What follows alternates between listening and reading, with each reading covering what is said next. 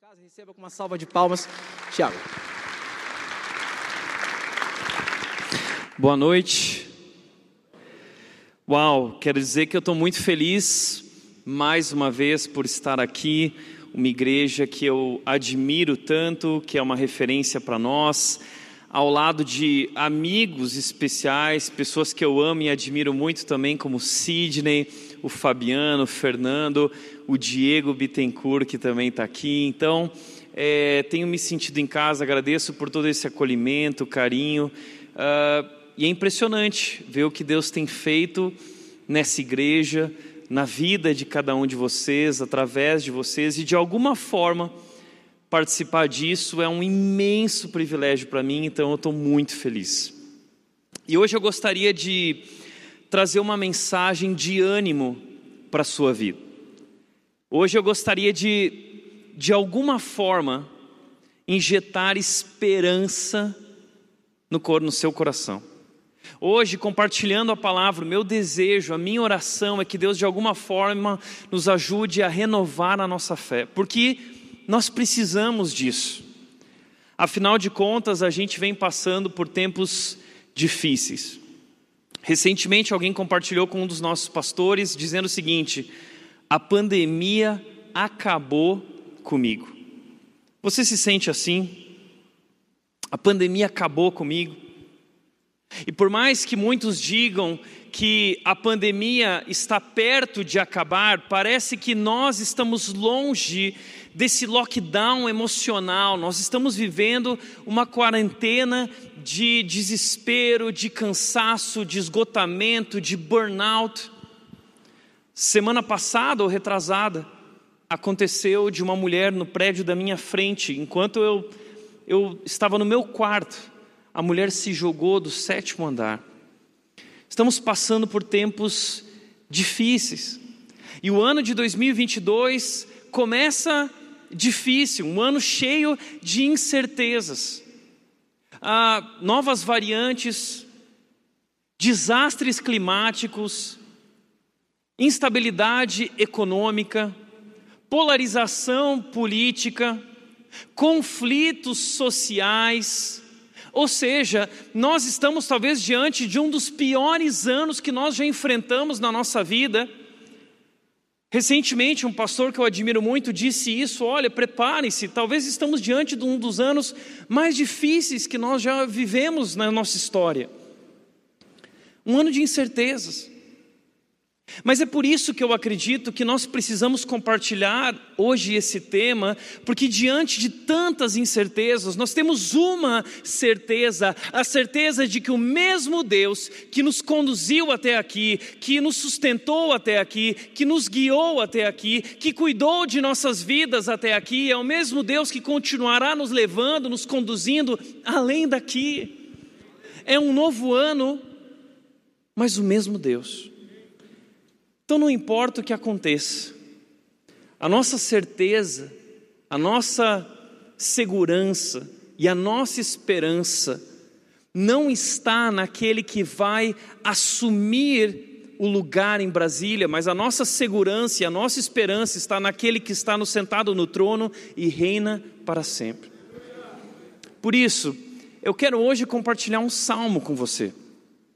Porque o livro de Salmos ele é um livro que nos ajuda a treinar as nossas emoções.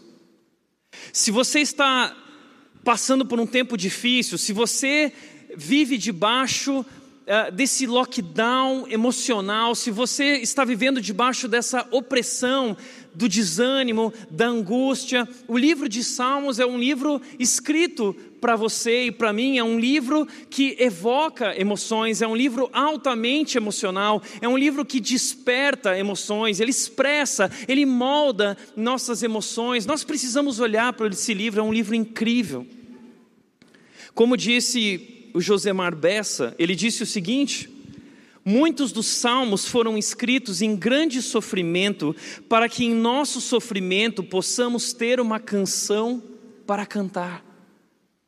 Se você está passando por um tempo difícil, o livro de Salmos é um livro escrito para você. São o livro de Salmos uh, são poemas, são canções, são orações, são experiências vividas com Deus em momentos de muita dor, de muita, angústia e muito sofrimento.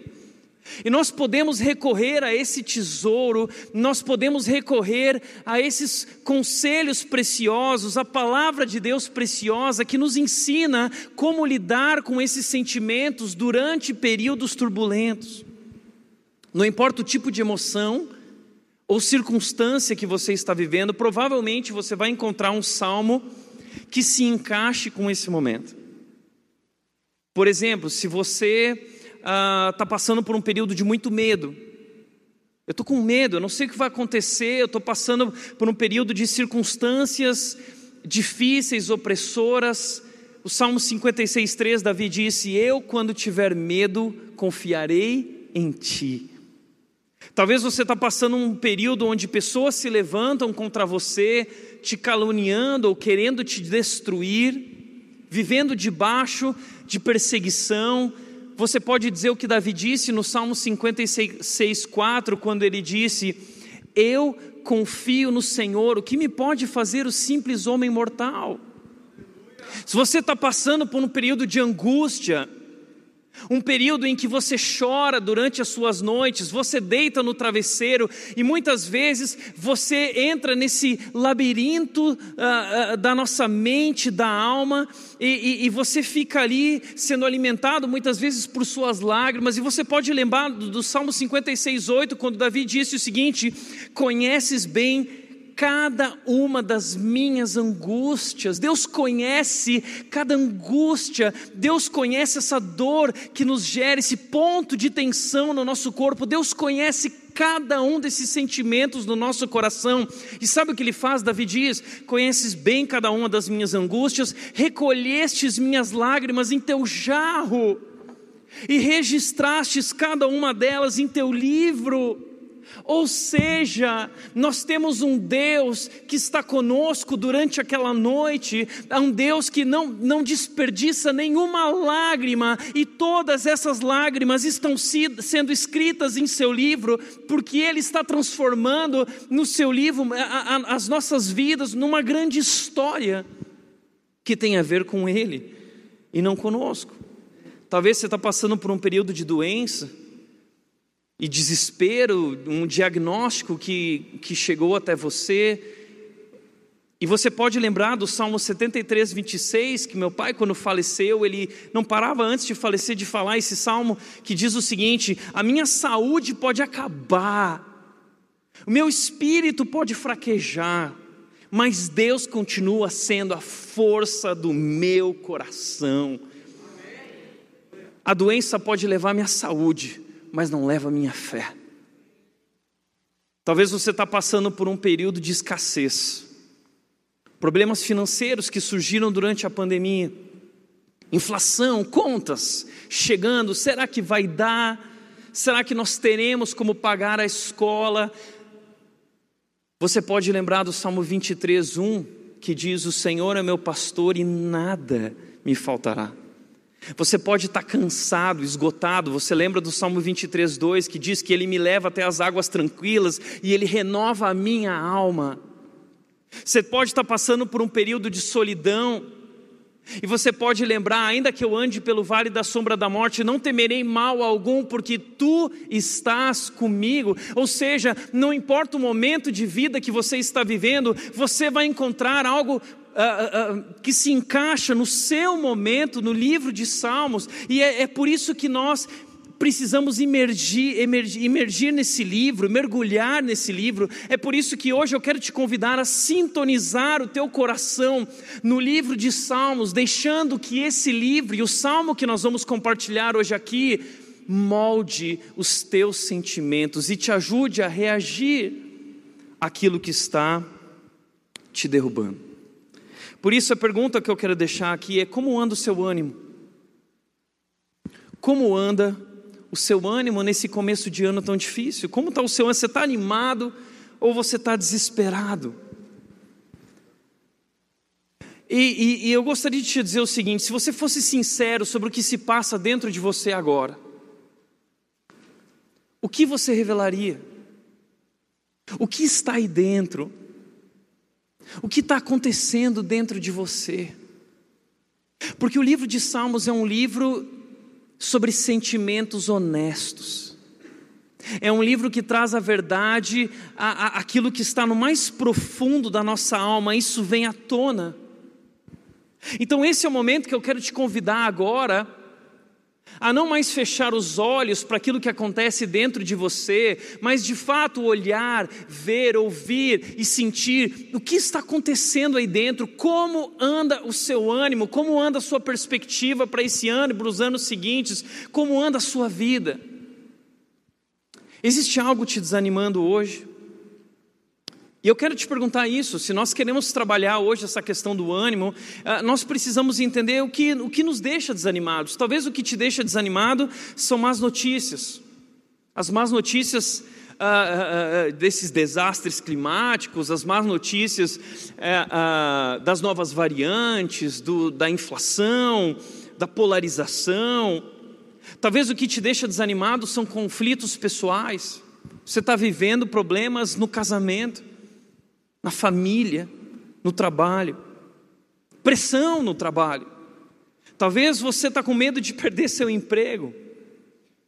Talvez você não conseguiu alcançar aquela posição ou lugar que você gostaria de ter alcançado. Talvez são contas que não foram pagas, estão acumulando e você não consegue dormir, você deita no travesseiro e, e vive um momento de silencioso desespero, muitas vezes angustiado decisões difíceis pela frente, problemas jurídicos, pecados não resolvidos, ansiedade sobre o futuro, enfim, são tantas coisas que assolam a nossa alma e os nossos pensamentos, e talvez hoje, de alguma forma, você esteja vivendo debaixo desse fardo pesado. É por isso que hoje eu quero te convidar a olhar para o Salmo 42. Abre tua Bíblia no Salmo 42. Eu quero te ajudar a lidar vencer o sentimento do desânimo ao invés de sucumbir a ele, ao invés de ser derrotado por ele. Salmo 42, eu vou ler na versão da NVT, ele diz o seguinte: ao regente do coral, salmo dos descendentes de Corá. Uh, os, os descendentes de Corá eram os coraitas, é, provavelmente daí talvez que venha essa ideia talvez de coral, não sei, mas os coraitas eram uma espécie de coral, era um grupo de sacerdotes que eram ah, ah, responsáveis pelo canto. Eles cantavam. E esse grupo de sacerdotes, provavelmente um deles, um dos líderes, escreveu essa canção, e, e pelo fato de termos esse título aqui, é muito provável que esse salmo foi usado como uma música no canto público na nação de Israel. Então essa música foi cantada, imagina isso. Uma música, uma oração, um poema a Deus que foi entoado a Deus, era um hit naquela época, assim como hoje nós nos conectamos ao Spotify. O Spotify, é, é, é, é o livro de Salmos era o Spotify do povo de Israel. E essa era uma das músicas, talvez, que era mais cantada ali. Olha que música linda que nós conhecemos. O Salmo 42 diz: como a corça anseia pelas correntes de água, assim minha alma anseia por ti, ó Deus. Tenho sede de Deus, do Deus vivo. Quando poderei estar na tua presença, na presença dEle? Dia e noite as lágrimas têm sido meu alimento, enquanto zombam de mim o tempo todo, dizendo: Onde está o seu Deus?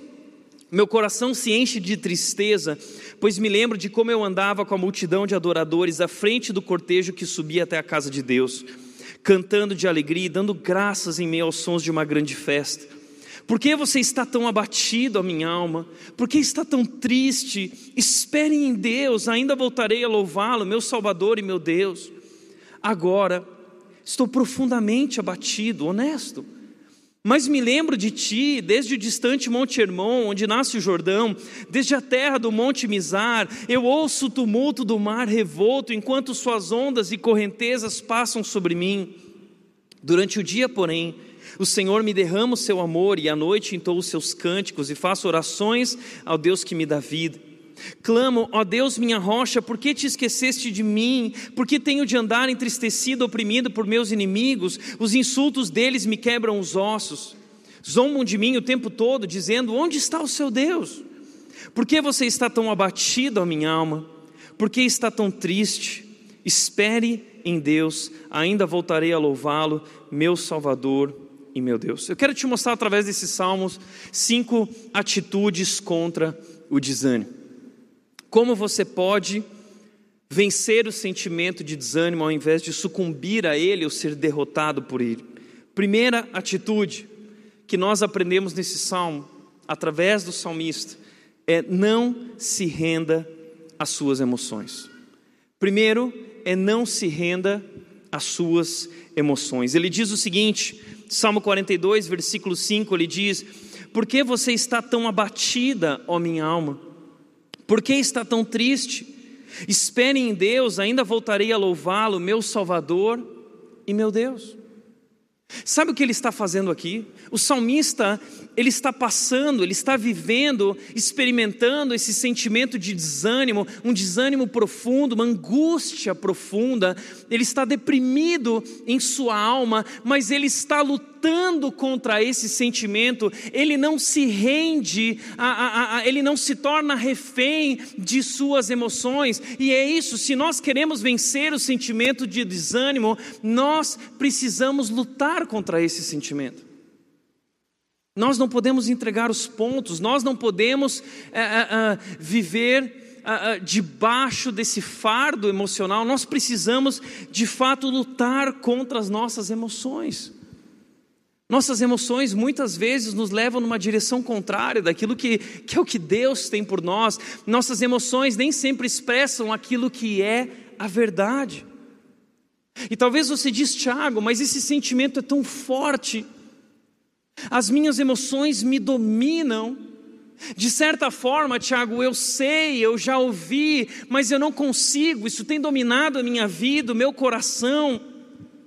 Veja só, esse é o sentimento do salmista também. Ele diz: Por que você está tão abatida? A palavra que ele usa aqui no hebraico é a palavra shakar, que significa agachar-se, curvar-se, ou seja, é uma alma deprimida, agachada, uma alma curvada, uma alma que está sofrendo, uma alma que está gemendo. Ele passa por um grande sentimento de desânimo, mas ele está lutando contra esse sentimento, ele não se torna refém de suas emoções. Nós precisamos entender o que ele está vivendo. Olha tamanho o sentimento dele, que ele diz o seguinte, no versículo 3, ele diz o seguinte: As lágrimas têm sido meu alimento. Já passou por momentos assim? Em que as lágrimas são teu alimento?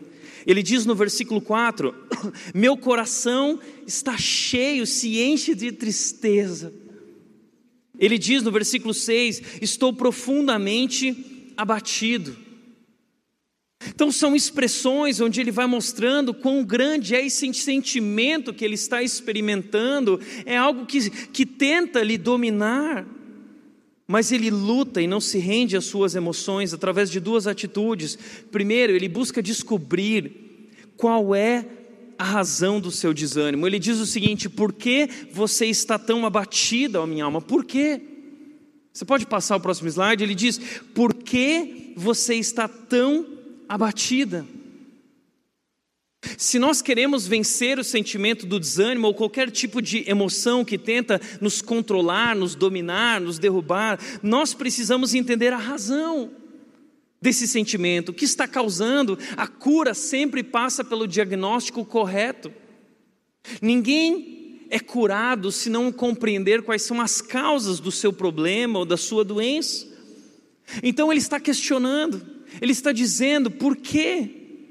Descubra qual é a causa, qual é a raiz do seu problema, o que está acontecendo, o que está mexendo com você, ah, o que gera isso dentro de você. E ele vai explicar no salmo o que está gerando isso dentro dele. Ele vai contar para nós que são circunstâncias opressoras que ele está vivendo. Veja, no versículo 4 ele vai dizer quando me lembro dessas coisas, choro angustiado, pois eu costumava ir com a multidão conduzindo a procissão à casa de Deus. Ou seja, o que está acontecendo com esse salmista? Ele está distante da sua casa.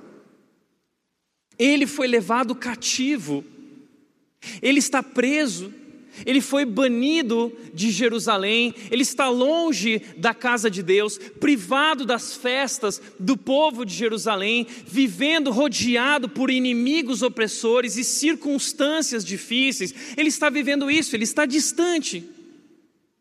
E ele não, não é, é, aquilo que nós vivemos durante esse período de quarentena, esse distanciamento. Ele está vivendo distanciamento, longe de sua família, longe do seu povo, longe daqueles que ele ama, longe da sua vocação, porque ele é provavelmente um dos coraitas. Ele era um desses líderes ah, que trabalhava junto ali no templo, participando daquelas grandes procissões, daquelas grandes festas que aconteciam em Jerusalém. Haviam três grandes festas em Jerusalém, anuais a festa da Páscoa, a festa da colheita e a festa das tendas. E eram grandes festas em que todo o povo fazia uma grande procissão rumo a Jerusalém, e essa festa durava semanas, e eles celebravam o resto de Deus, a, a, a, graça, o amor maravilhoso, a benevolência de Deus. É, eles celebravam isso, e, e isso para o judeu, a proximidade com o santuário de Deus, a proximidade com a casa de Deus, a, com sua família, com seu povo, isso era algo essencial. Ele está privado, ele está distante, ele foi banido, ele está sofrendo porque está distante. Mas a segunda razão da sua, da, da, do seu desânimo, ele diz no versículo 10, ele diz o seguinte: os insultos deles me quebram os ossos, zombam de mim o tempo todo, dizendo: onde está o seu Deus?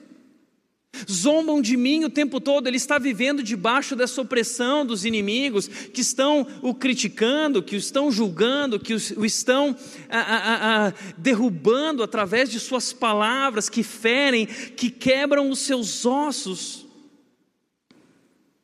Veja o que ele diz: os insultos deles me quebram os seus ossos. Então ele está vivendo distante e sob pressão constante. Você se sente assim muitas vezes também?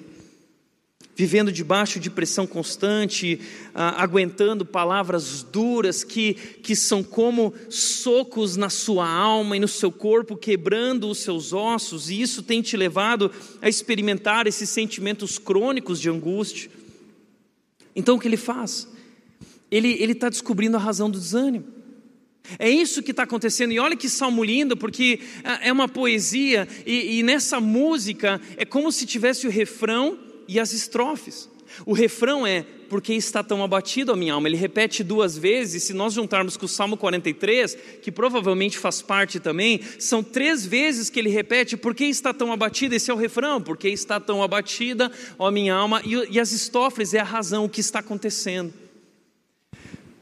Mas, em primeiro lugar, ele descobre a razão do seu desânimo e ele confronta o desânimo com a verdade. Então, se nós queremos vencer o desânimo, nós precisamos confrontar o desânimo com a verdade. Ele diz o seguinte: espere em Deus, ainda voltarei a louvá-lo, meu Salvador e meu Deus. Se você puder voltar para mim no versículo 5, ele diz isso: olha, espere em Deus, ainda voltarei a louvá-lo, meu Salvador e meu Deus. Ele entende que sua vida não pode ser dominada, regida por aquilo que ele está sentindo. Ele entende que seu coração e sua mente precisam ser guiados e orientados pela sua fé, porque a fé vence o desânimo, porque a esperança triunfa sobre o desespero. Então ele está fazendo o que? Ele está pregando para sua alma.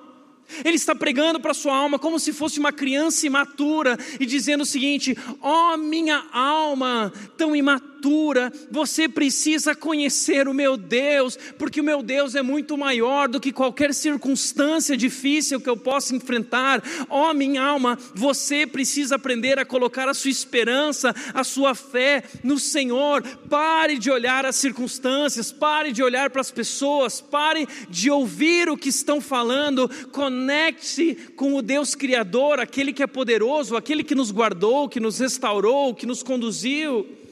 Espere em Deus, ainda voltarei a louvá-lo. Ele é o meu Salvador, Ele é o nosso Salvador. Ele nos tirou das mãos do Faraó, Ele nos libertou do Egito, naquela encruzilhada diante do Mar Vermelho. Ele fez o impossível, Ele abriu o Mar Vermelho, Ele nos conduziu à terra prometida, à terra de Canaã. Essa, essa história do povo de Israel, essa história que esse homem conhece, Ele é o nosso Salvador. E é o mesmo Deus, nosso Deus. Por isso, confronte o desânimo com a verdade da palavra de Deus. E o que a palavra de Deus diz? Se Deus é por nós, quem será contra nós? A palavra de Deus que diz: ah, Pois eu estou convencido de que nem morte, nem vida, nem anjos ou demônios, nem o presente, nem o futuro, nem poderes, nem altura, nem profundidade, nem qualquer outra coisa na criação poderá nos separar do amor de Deus que está em Cristo Jesus. Em Cristo somos mais do que vencedores por meio daquele que nos amou. Romanos 8, 28, que diz: Todas as coisas cooperam para o bem daqueles que amam a Deus e foram chamados de acordo com o seu propósito. Quem nos separará do amor de Cristo? Será tribulação, angústia, perseguição, fome? O que pode nos separar? Oh, minha alma, por que você está batida? Você precisa conhecer o meu Deus, você precisa louvar esse Deus, Ele é o nosso Salvador. Eu não sei o que você está vivendo, mas eu quero te dizer que as emoções, aquilo que você está sentindo, não é a verdade sobre quem você é e sobre quem é Deus sobre a tua vida. Você precisa confiar na verdade do Salvador, do nosso Deus que foi revelada e que diz que jamais nos deixará, jamais nos abandonará. Ele está conosco, não importa o que aconteça, não se renda às emoções, lute contra essas emoções. Tiago, como eu posso lutar contra essas, emoções? Bom, ele continua dizendo: a segunda atitude do salmista é a seguinte: ele desabafa com Deus. Existe um caminho, o que eu faço, Tiago, com essa emoção que está me dominando, que está me controlando, que está me derrubando, o que eu faço com isso? O Fabiano disse aqui, 1 de Pedro 5,7: lança sobre ele, joga sobre ele, não carrega esse fardo, ele é pesado demais para você, mas o teu Deus é poderoso. E ele disse: joga para mim. Ele disse: humilhe-se debaixo da minha mão poderosa, para que eu, o exalte no tempo devido, no Kairos, lançando sobre mim, joga para mim. Então, a segunda atitude é que nós podemos desabafar com Deus, a gente pode lançar para Ele. E é isso que o salmista fala. Então ele luta com o seu sentimento como? Só lutando? Não. Ele, ele coloca, ele joga esse sentimento dizendo: Deus, eu estou desanimado, está aqui, ó, cuida do meu desânimo. A razão do meu desânimo é essa. Ele diz: Clamam a Deus, minha rocha. Ele diz, versículo 9: Por que te esqueceste de mim? Por que tenho de andar entristecido, oprimido por meus inimigos? Ele está desabafando com Deus. Mas olha que respeito, porque ele diz o seguinte: clamo, ó Deus, minha rocha. Qual é a rocha dele? É o coração dele? É o que ele sente? Não, a minha rocha é o Senhor.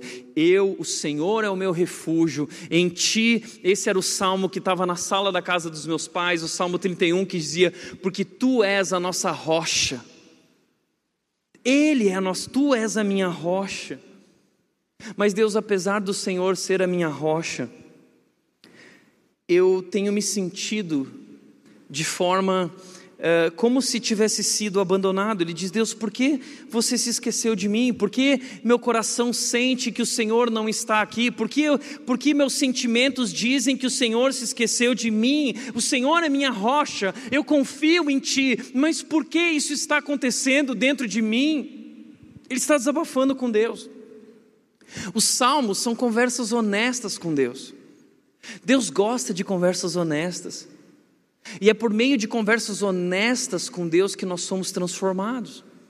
É por isso que Jesus disse em Mateus capítulo 6, versículo 5, 6, ele disse: quando você orar, vá para o seu quarto e fecha a porta. E ora seu pai que está em secreto, e o pai que está em secreto te recompensará. Deus nos chamando para um papo reto, Deus nos chamando para uma conversa reta, fecha a porta, não há ninguém entre você e Deus, e ali você pode, em reverência e adoração, falar com esse Deus poderoso, como Davi fez. Davi fez isso, você já viu as orações imprecatórias de Davi? Eu fiquei assustado quando eu comecei a estudar as orações imprecatórias. No livro de Salmos existem vários. O que são as orações imprecatórias? São orações de Davi cheias de ira. Mas ele começa essas orações irado e ele termina essas orações transformado. Ele começa reclamando e ele termina louvando. Ele começa dizendo o seguinte: Deus, ah, como ele diz no Salmo 58, versículo 6, se eu não me engano, ele diz o seguinte: Deus, esmaga, destrói, quebra os dentes da boca deles.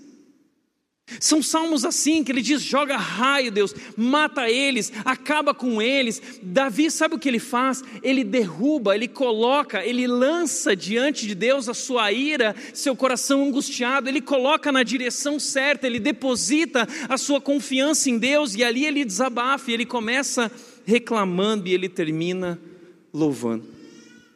Porque a oração transforma o nosso coração. A oração é o oxigênio da alma. E talvez tua alma está tão abatida porque ela parou de respirar, porque você parou de orar, porque você parou de buscar a Deus e sua alma está desesperada. Nossa alma não vive sem Deus. Você já viveu um momento de desabafo assim com Deus? Um grande momento de desabafo? Eu vivi um momento de desabafo com Deus há muitos anos atrás, cerca de 11 anos atrás, uma, um momento muito difícil da minha vida. Eu fui pastor de jovens durante 11 anos na cidade de Vinhedo, na Ibavivo, uma excelente igreja, maravilhosa. E ali, depois de 11 anos, meu ministério estava acabando. E, e para mim aquele momento foi muito difícil, porque era meu grande sonho, tudo acontecendo tão bem, tudo tão maravilhoso e crescendo, mas de forma imatura, eu não conseguia entender o que Deus estava fazendo, como Ele estava se movendo através das circunstâncias, e ali meu tempo acabando, e eu comecei a entrar em desespero. Ah, parecia como que se meu maior sonho estivesse escorrendo por entre os meus dedos. Você já viveu isso? Seus maiores sonhos parece que estão ficando para trás e, e, e você não sabe o que fazer. E naquela época eu lembro que eu tirei férias e eu estava profundamente triste, abatido, angustiado e com raiva de Deus diante daquela situação. E, e eu decidi descer para a praia, porque a praia é o lugar onde eu me encontro com Deus. Muitas vezes eu era solteiro naquela época, eu descia para a praia para ter minhas conversas com Deus. E eu lembro que eu descia imigrantes, e, e a imigrante estava com aquele clima nublado, cheio de neblina, é, e raios e chuva, e eu estava dentro do carro também trovejando com Deus e dizendo: Deus, eu estou chegando, me espera, ok? Me espera que eu estou descendo, nós vamos ter uma conversa muito séria agora. E descendo, e passando os radares e, e tudo mais. Quando eu cheguei lá na praia, eu disse: Deus, cheguei, vem aqui. E eu disse: Deus, eu não entendo o que o Senhor está fazendo, meu maior sonho. E eu estava profundamente triste. Eu disse: Deus, o Senhor precisa falar comigo. Fala comigo. E Deus não falava comigo. E passou um dia e segundo dia, e eu disse: Deus, o Senhor precisa falar comigo, o Senhor precisa me dar uma resposta. E Deus não falou comigo. E chegou o terceiro dia. E eu novamente cheguei até Deus e eu disse: Deus, o Senhor precisa falar comigo, o Senhor precisa falar comigo. E eu lembro que no terceiro dia, enquanto eu clamava, eu vi a voz de Deus no meu coração dizendo o seguinte: Tiago, fica de joelhos. E eu Tá bom, Deus. Pronto. Estou de joelhos, e agora? Só isso. Eu só quero que você fique de joelhos e você lembre que a sua vida não é mais sua. A sua vida é minha. Não tem a ver com você o que eu faço, tem a ver comigo. E eu tenho um plano para a sua vida. E eu disse que jamais te deixaria, jamais te abandonaria. E o que eu estou para fazer na sua vida agora, eu preciso que você permaneça de joelhos, rendido a mim, como diz 1 de Pedro 5,6, humilhado debaixo da minha mão poderosa, para que eu te exalte no tempo devido. E foi nesse desabafo com Deus que eu terminei de joelhos, rendido, humilhado. Eu quero te dizer que essa é a melhor posição para se estar, de joelhos, porque é de joelhos que nós estamos de pé, é de joelhos que nós somos realmente transformados e guiados por Deus, e esse salmista está de joelhos, desabafando com Deus e uma conversa honesta com Deus. E talvez chegou a hora de você ter uma conversa honesta com Deus. Deus te chama. Vai, fecha a porta e ore seu pai. E o pai que está em secreto recompensará. Terceira atitude do salmista, ele repousa no amor soberano. Lutar, não se render às emoções, desabafar com Deus, mas repousar no amor soberano. Durante o dia, porém, o Senhor me derrama o seu amor. Veja, no meio de circunstâncias opressoras, no meio de momentos difíceis, ele está experimentando o amor de Deus. Você já viveu essa experiência? De no meio da tribulação, de no meio do turbilhão, experimentar a graça de Deus, o amor de Deus sendo derramado sobre a sua vida, é exatamente assim que Deus opera. É por isso que o sábio de Eclesiastes ele disse o seguinte: é melhor ir à casa onde há luto do que à casa onde há festa. Porque é nos momentos de dor que nós recebemos essa visita especial de Deus, e é ali, como disse C.S. Lewis, que Deus grita, fala conosco, se revela a nós e mostra o seu poder e nos mostra o seu amor. É ali nos momentos de crise que nós podemos viver nossas maiores experiências com Deus, e Ele está nesse momento repousando, Ele está dizendo: durante o dia, porém, o Senhor me derrama o seu amor, é, não importa o que está acontecendo, o teu amor tem sido um bálsamo para minha alma. E talvez você diz, Tiago, mas como eu posso é, experimentar o amor de Deus na minha vida de forma prática, esse amor sendo derramado? Eu quero experimentar, Tiago, qual o segredo? Bom, o salmista vai trazer o segredo. Agora você vai descobrir o segredo para repousar no amor soberano de Deus todos os dias. Sabe qual é? Nós vamos expandir o versículo 8, versículo 7 e 8, ele explica como ele está repousando nesse amor soberano. Ele diz: Meu Deus, agora estou profundamente abatido, mas me lembro de ti. Primeira coisa, ele está meditando. Ele, ele, está meditando na pessoa de Deus, no caráter de Deus, ele está olhando para cima, ele não olha para as suas circunstâncias, ele olha e lembra quem é o seu Deus. Nós, nós podemos repousar no amor soberano de Deus meditando, meditando. Você tem meditado no caráter de Deus, você tem meditado nos atributos de Deus. Eu nunca esqueço quando eu era adolescente, eu tinha 14 anos, eu li um livro chamado Mais Perto de Deus, do Tozer. Mais perto de Deus. Os atributos comunicáveis e incomunicáveis de Deus. Gente, o caráter de Deus, conhecer o caráter de Deus transformou minha alma, minhas emoções. É por isso que ele está meditando no caráter de Deus. Deus é o alvo da nossa meditação. Deus se revela na sua palavra. Nós podemos meditar em Deus meditando na sua palavra. As suas palavras revelam quem ele é. Mas além de meditar, ele está também contemplando Apesar de ele estar privado, ele traz na sua mente uma imagem, ele diz o seguinte: desde o distante Monte Hermon, onde nasce o Jordão. O que ele está fazendo aqui? Ele está dizendo: eu estou me lembrando de Deus, e eu estou trazendo uma imagem à minha mente. Qual a imagem? O Monte Hermon. Deixa eu ver se colocaram uma foto aqui, por favor, coloca a foto do Monte Hermon. Essa é uma foto do Monte Hermon. E esse salmista, o coraíta, ele está trazendo à memória provavelmente uma imagem parecida com essa, quando eles iam, esse era conhecido como Monte Sagrado, e ali eles tinham suas viagens e momentos onde eles contemplavam a grandeza de Deus através da sua criação. O Salmo 19, 1 diz: Os céus e a terra declaram a glória de Deus.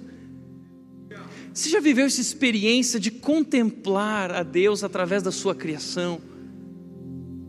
Esse é o lugar que ele lembra, esse é o seu lugar de contemplação, é o lugar de encontro com Deus. Você tem um lugar de encontro com Deus, um lugar que você contempla e ali você percebe a grandeza de Deus? A gente gosta de tirar férias, ir para a montanha, a gente gosta de tirar férias, ir para a praia. O Sidney gosta de visitar os vinhedos, os lugares bonitos, assim, comida boa. Lugares bonitos, não é? Por quê? Porque tudo isso nos parece que cria um momento, uma conexão especial com Deus. Eu quero dizer que eu também tenho um momento, um lugar de encontro com Deus. E eu disse, eu sempre desço para a praia para ter meus momentos com Deus. E é lá dentro do mar, a próxima foto mostra isso. É lá dentro do mar que eu tenho os meus encontros com Deus e muitas vezes eu medito nesse Deus. A próxima foto está aí?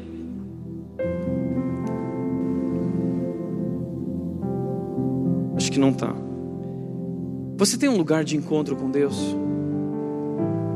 Para repousar nesse amor soberano, contemplando. Ele está contemplando, lembrando quem é o seu Deus. Mas, terceiro lugar, ele diz que a terceira forma de experimentar e repousar nesse amor soberano, ele diz o seguinte: à noite entoa os seus cânticos. Pode pôr o texto novamente, por favor. À noite entoa os seus cânticos, ele diz no versículo 7, no versículo 8. Pode passar, é a próxima. Cantando. Cantando é uma forma de repousar no amor soberano de Deus. Eu posso cantar. Ele diz: Eu estou entoando cânticos. Estou entoando cânticos. Nós podemos adorar esse Deus cantando cânticos e lembrando quão maravilhoso Ele é. Você pode cantar na prisão, como Paulo e Silas, você pode cantar no luto, como Jó, você pode cantar na noite da traição, como Jesus cantou. Nós podemos cantar lembrando para a nossa alma através do canto, lembrando para a nossa alma através da adoração, quem é o nosso Deus. Nós podemos orar, ele diz no versículo 8: E faço orações ao Deus que me dá vida, e faço orações ao Deus que que me dá vida. Nós podemos orar. Qual é a forma de repousar no amor soberano de Deus do salmista? Meditando, contemplando, cantando e adorando, orando. Nós temos os meios para experimentar, para desfrutar estão disponíveis. O salmista desfruta e ele diz: O Senhor me derrama o seu amor, através disso ele está experimentando o seu amor. Então vá, abra a palavra de Deus, medite, veja o que Deus fez, contemple a sua natureza, a sua criação e a sua grandeza, cante, adore o Deus Criador e ore, conectando-se a esse Deus poderoso que transforma-nos através da oração. E ele diz o seguinte: no versículo 8: Ouço o tumulto do mar revolto enquanto suas ondas e correntezas passam sobre mim. Ele diz: Suas ondas e correntezas passam sobre mim. Olha que ele diz: As tuas ondas. Sabe por quê? Ele está no meio do turbilhão, mas ele sabe que até no turbilhão Deus está ali, Deus comanda as ondas, Deus manda no mar foi a, a lição que Jonas aprendeu. Não adianta tentar fugir de Deus.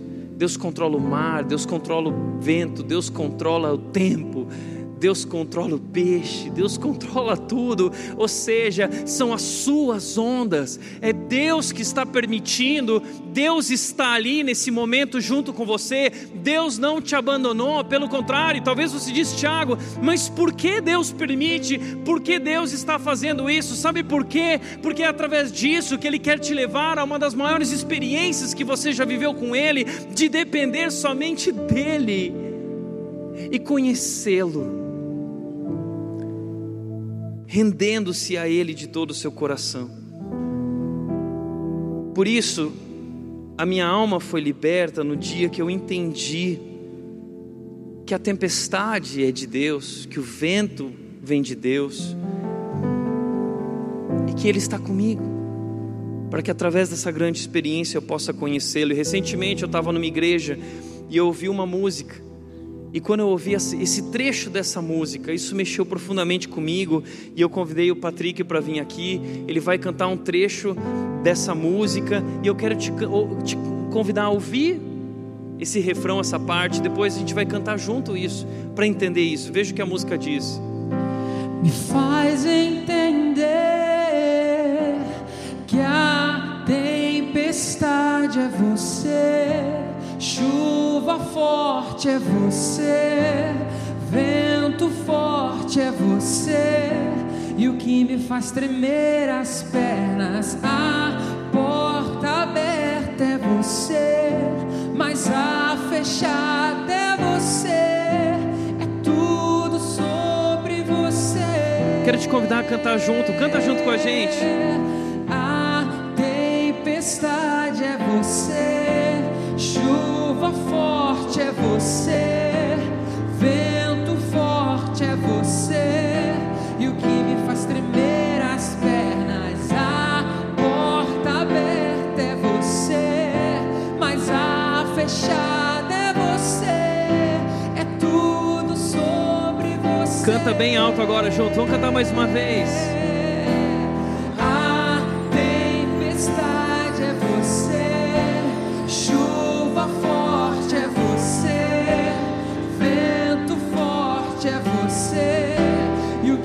Faz tremer as pernas, a porta aberta é você, mas a fechada é você, é tudo sobre você.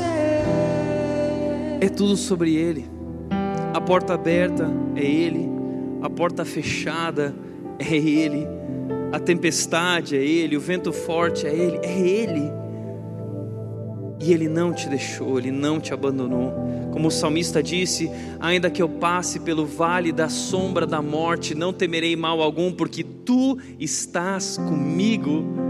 E veja o que ele diz no versículo 5: ele diz o seguinte: Preparas-me um banquete na presença dos meus adversários, unges a minha cabeça, e ele diz: O meu cálice transborda. Ou seja, Davi está dizendo que no momento de circunstâncias opressoras dos seus inimigos, ele está experimentando o amor de Deus sendo derramado na sua vida, ele está dizendo: O meu cálice transborda. Ou seja, você pode passar pelo vale e fazer dele um manancial. É isso que esse salmista está vivendo. No meio do vale, ele está experimentando um manancial. Ele está distante do santuário em Jerusalém, mas ele se conecta dentro do seu coração em um santuário em adoração a Deus, se rendendo a esse Deus, repousando no amor soberano desse Deus. Quarta e penúltima atitude, registre o cuidado de Deus. Ele diz o seguinte: Meu coração se enche de tristeza, pois me lembro de como eu andava com a multidão de adoradores. Nós precisamos manter um diário registrando o cuidado e a fidelidade de Deus em nossas vidas. Sabe o que o livro de Salmos é? O livro de Salmos é isso. É um registro do cuidado de Deus. O Salmo 136, o salmista vai dizendo: Nós atravessamos o Jordão, o seu amor dura para sempre. Deus nos levou até lá, o seu amor dura para sempre. Deus nos libertou do Faraó, o seu amor dura para sempre. É um registro do cuidado e da fidelidade de Deus. Nós precisamos ter um registro, sabe por quê? Porque quando nós passamos por circunstâncias difíceis, a nossa mente, o nosso coração vive essa neblina e nós paramos de crer e de acreditar nós ficamos confusos e questionamos a Deus, e é nesses momentos que nós podemos recorrer àquele diário e lembrar de momentos que nós vivemos em que Deus se revelou e Deus cuidou da gente. E no final do ano passado, a minha mãe se mudou para Indaiatuba por conta do falecimento do meu pai. E minha mãe chegou em Indaiatuba, eu estava ajudando ela a guardar as caixas e estávamos arrumando as caixas e eles têm muitos livros, meu pai tinha muitos livros, e aí no meio de tantos livros eu achei uma caixa com os diários da minha mãe. Minha mãe é aquela mulher que registra todas as orações e o cuidado e a fidelidade de Deus, e um dos diários, eu comecei a ler os diários da minha mãe. E um dos diários da minha mãe está aqui, eu trouxe para você. Minha mãe diz o seguinte: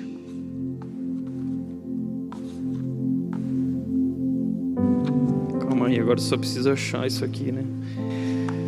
Querido Deus, ano de 2012, depois da maior crise que eu já vivi, um ano depois, a minha mãe registrou, fez esse registro do cuidado e da provisão de Deus. Ela disse o seguinte: Querido Deus, quero te agradecer pela vida do Tiago, louvando-te pelas muitas bênçãos que Deus lhe tem concedido, pelas muitas portas que o Senhor tem aberto para ele Obrigado pela nova igreja Batista Redenção, a igreja Red que ele assumiu. Obrigado pelo carinho com que os membros o tratam. Ajude-o a ser íntegro, temente a ti e humilde. Dá-lhe coragem, discernimento, sensibilidade para dirigir e pastorear essa igreja. Também obrigado, Deus, que ele tem sido atencioso com cada pessoa e com nossa família. Obrigado também pela sua namorada, Nath. Estamos felizes que ele está namorando. Agradeço, Deus, por esse namoro, que eles possam crescer juntos e te servir. Em nome de Jesus, amém. Um ano depois da maior crise, daquela conversa honesta com Deus, eu assumi a igreja Red e eu conheci a mulher da minha vida. Que Deus, que Deus.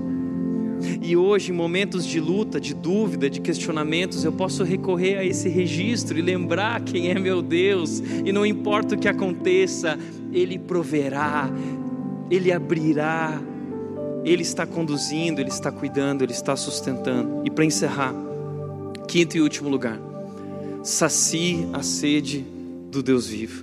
O Salmo diz o seguinte, versículo 1 e 2 diz: Como a corça anseia pelas correntes de água, assim minha alma anseia por ti, ó Deus.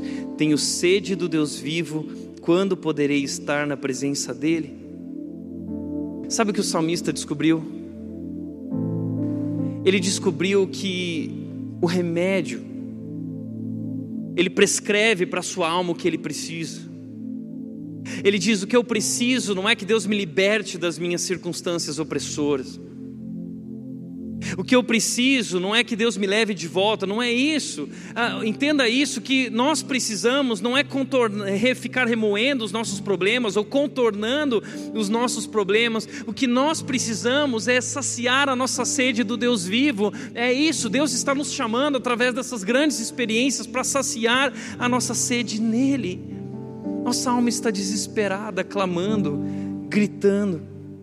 Como disse Santo Agostinho, fizeste no Senhor para ti, e o nosso coração anda inquieto enquanto não descansar em ti. Talvez é por isso que sua alma está tão inquieta. Sua alma está gritando e clamando como a corça anseia pelas águas. Assim como a água é o elemento imprescindível para a sobrevivência da corça, assim Deus é imprescindível para a sobrevivência da nossa alma. Nós precisamos de Deus. Como disse o sábio em Eclesiastes 3:11 ele disse: Deus colocou um senso de eternidade no coração humano, há algo dentro de nós que foi colocado. Deus imprimiu algo da sua presença em nós, ah, e é um clamor da nossa alma. Isso foi colocado em nosso genoma, nosso código genético, no mais profundo da nossa alma. Há algo ali que nos conecta com o Deus poderoso. Nós precisamos dele, não podemos viver sem ele. Por isso, sacia sua sede. Por isso, Jesus disse para aquela mulher: beba água viva. No dia que você beber dessa água, você nunca mais voltará a ter sede, pelo contrário, do seu interior fluirão rios de água viva. Rios de água viva. Uau! Mas eu quero encerrar com uma última coisa, dizendo o seguinte: a nossa alma clama por esse Deus. Existe algo dentro de nós que foi colocado dentro de nós por Deus e nós dependemos totalmente desse Deus. Existe um momento em que Moisés, ele estava lá na sarça ardente e Deus chega para Moisés e diz: Moisés, vai e, e liberta meu povo. Eu estou mandando você. E aí Moisés diz: Mas eu nem sei teu nome. E aí é nesse momento que Deus diz: Olha, o meu nome é Yahweh ou Yahvé. Não sabemos exatamente a pronúncia correta. Pode colocar o nome aqui, por favor. Na verdade, o que Deus descreve ali é o seu nome, que nós conhecemos como tetragrama. É traduzido como Senhor na nossa Bíblia, em letras maiúsculas. A palavra que Deus está usando ali para descrever a si mesmo é Yod He Vav He significa eu sou, eu sou o que sou. Ou seja, Deus está se revelando para Moisés e dizendo: Eu sou. Agora, os antigos rabinos acreditavam que o nome de Deus ele trazia uma verdade mais profunda nele, que esse nome era tão misterioso e tão sagrado, que na verdade ele não poderia ser pronunciado. Que na verdade esse nome era como para muitos rabinos até hoje eles acreditam que o nome de Deus na verdade é o som da respiração. Já pensou nisso? Que quando nós respiramos, nós estamos de alguma forma pronunciando o nome de Deus. Yod, He, Vav, He. Yod, He, Vav, He. O som da respiração, o nome de Deus. É isso que acreditavam aqueles rabinos. Já parou para pensar que quando Deus fez o homem, quando Deus fez a mim e a você, Deus nos fez do pó da terra? Eclesiastes 3:20 diz: "Do pó viemos, ao pó retornaremos". Salmo 103:14 diz que somos fracos, não passamos de pó. O Salmo 39:5 diz que a nossa vida é apenas um sopro, e é isso, quando Deus fez Adão, diz que Deus pegou o Adamá, Adamá é chão, terra, e ele formou Adão. Adão é um pedaço de terra sagrado, e quando ele pegou esse pedaço de terra, Deus colocou o seu sopro, o seu ruá. A mesma palavra no hebraico usado para ruá, usado para sopro, é usada para espírito. Ou seja, Deus colocou em nós a Sua presença, Deus colocou a vida em nós, Ele é a própria vida em nós. E qual é a primeira coisa que uma criança faz quando nasce? Quando a Mel nasceu, a primeira coisa que ela fez foi soltar aquele grito: ah, Yod, He, Vav, He. E o último suspiro do meu pai, eu estava com ele na UTI, e a respiração dele foi indo. Yod, He. E quando ele não era mais capaz de respirar, e a vida se foi, ele morreu. E aí pode acontecer de um dia você estar diante de um amigo que é que é ateu e não acredita em Deus, e ele vira para você e diz o seguinte: Eu não acredito em Deus. E tudo que você está ouvindo é Yod, He, Vav, He. Ele é a vida em nós, nós precisamos dele. É por isso que nós estamos tão cansados, esgotados. Por isso, para refletir e praticar, não se renda ao sentimento de desânimo, confronte seu coração com a verdade. Segundo, repouse no amor soberano de Deus que inspira canções de louvor até mesmo nas noites mais escuras. Obedeça à sede da sua alma, não busque em outras coisas aquilo que somente Deus pode te dar. Amém? Feche teus olhos. Pai, nós queremos te agradecer, Deus, pela tua palavra que nos ensina, Deus, a lidar com nossas emoções que nos molda, Deus, na direção da tua vontade, do teu plano para as nossas vidas, Pai. E nós, de fato, Pai, que precisamos de Ti, Deus. Estamos tão cansados, esgotados, tão desesperados no meio de circunstâncias opressoras. Mas nós sabemos que não importa o que aconteça, o Senhor está conosco. E Deus, que esses grandes desafios possam ser transformados em grandes oportunidades para te conhecer e para te servir. Por isso, Pai, hoje nós te agradecemos por esse salmista, por esse salmo, e te clamamos que o Senhor transforme nosso desânimo, transforme nossa angústia, transforme nosso medo, transforme nossos receios e anseios em esperança e fé. Que o Senhor nos renove, Pai. É o que nós oramos em nome de Jesus, em nome de Jesus. Amém. Amém.